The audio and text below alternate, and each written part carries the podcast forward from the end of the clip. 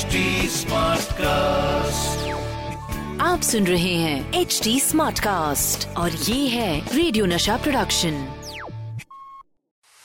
RJ अनमोल की अनमोल कहानिया। ओमकार नाथ धर जन्म हुआ था कश्मीर में। पार्टीशन से पहले वहाँ के गवर्नर उनके दादाजी थे। माता पिता दोनों बचपन में चल बसे तो ओमकार दादा की ही छत्र छाया में जवान हुए।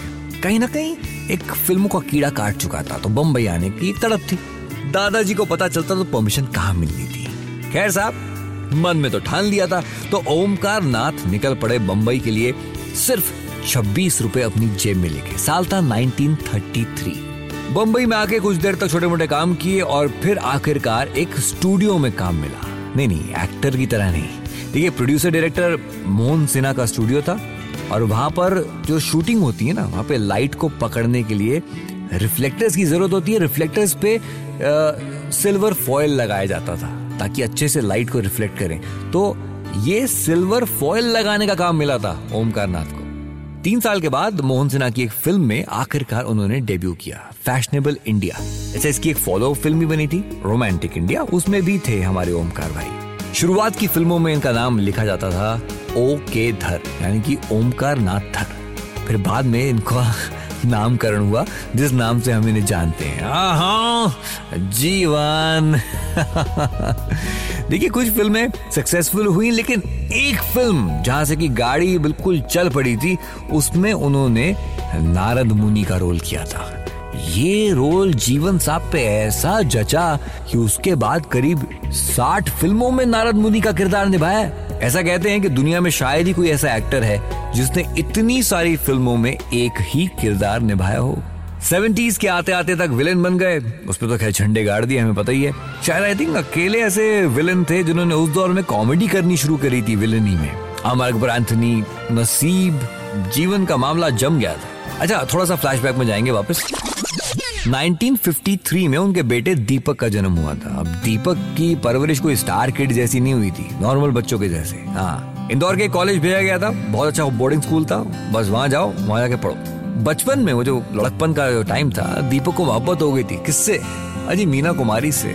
यू कांट ब्लेम हिम यार come on Meena Kumari who won't fall in love with her Kohinoor film की शूटिंग चल रही थी उसमें दिलीप कुमार मीना कुमारी थे एक साथ जीवन भी एक किरदार निभा रहे थे तो बेटे दीपक ने कहा कि मुझे मीना कुमारी से मिलना है आप प्लीज़ मुझे ले चलिए तो जीवन ने कहा ठीक है आज महबूब स्टूडियो में शूटिंग कर रहा हूँ पहुँच जाना वहाँ पे मीना कुमारी एक प्रिंसेस का रोल कर रही थी तो सिंहासन पे बैठी हुई थी जीवन ने बेटे से मिलवाया और बेटा दीपक तो हो ब्लश करता हुआ आज तो मतलब मिल गई मीना कुमारी टाइप्स वाला सीन था।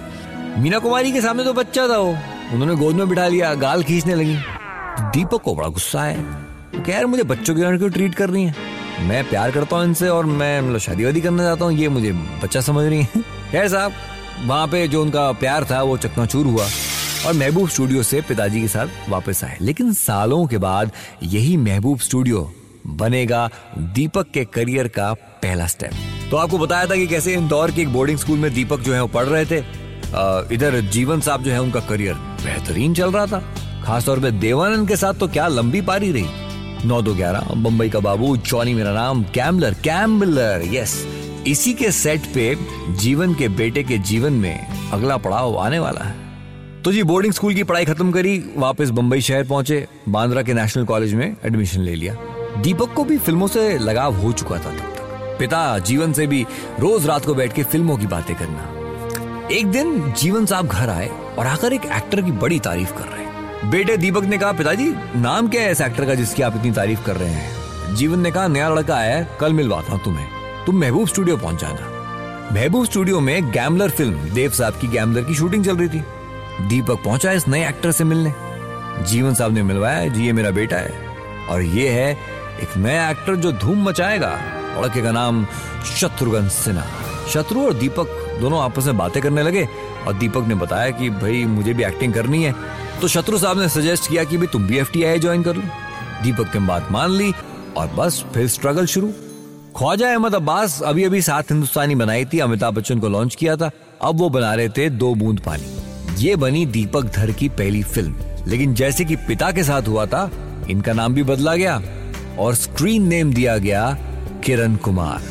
फ़िल्म कुछ खास चली नहीं, लेकिन जब शूट हो रही थी तरह खबर फैल जाती है, अभी नया लड़का आया है, ख्वाजा अहमद अब्बास ने साइन किया है तो दो फ़िल्में ऑफ़र हो चुकी थी। पहली फ़िल्म थी जोगिंदर शैली की, बिंदिया और बंदूक। ऐसी सी एक फ़िल्म बाद में बनी चार साल के बाद, शोले। जोगिंदर साहब की जो फ़िल्म है, वो 1971 में आ गई थी। और जब शोले आई, तब उन्होंने बड़ा शोर भी मचाया था कि ये फ़िल्म जो है, मेरी फ़िल्म की कॉपी, टाइप से और ये सब कुछ। खैर, वो छोड़िए। दूसरी फ़िल्म किरण कुमार की जो थी, वो जंगल में मंगल। फ़िल्म में उनके साथ प्राण और रीना रॉय भी थी।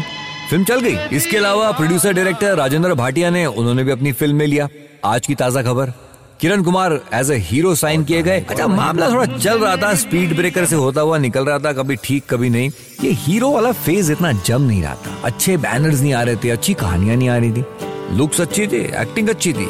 लेकिन हीरो के रोल में उन्हें वो जगह नहीं मिल पा रही थी। इसी बीच गुजराती फ़िल्मों से ऑफर्स आने लगे। पहली फ़िल्म सुपर हिट हो गई, दूसरी भी, तीसरी, चौथी। अजी साहब, किरण कुमार ने जो गुजराती फ़िल्म साइन करी, वो सब की सब हिट। इतना सक्सेसफुल करियर रहा उनका कि उनको गुजरात का अमिताभ बच्चन लोग कहने लगे। हिंदी फ़िल्मों में काम करना छोड़ दिया। कुछ सालों के बाद एक स्क्रिप्ट आई, जिसमें कि किरण कुमार को थोड़ा सा इंटरेस्ट आया। एन चंद्रा ये फ़िल्म बना रहे थे। अनिल कपूर नाम का एक लड़का इसमें एक्शन हीरो बना हुआ था। और इसमें रोल था विलन का लोटिया पठान। लोटिया जब देता है तो ऐसा नहीं करता। और जब लेता है तो लिहाज नहीं करता। लेकिन हीरो से विलन अजी साहब पिताजी ने भी वही किया था। इन्होंने भी किया। ऑफ़र को एक्सेप्ट किया। तेजाब फ़िल्म सुपर हिट रही। और फिर करियर शुरू हुआ किरण कुमार द विलन का। पठान। दुनिया छोड़ सकता है कर्जा नहीं छोड़ता। आरजे अनमोल की अनमोल कहानिया।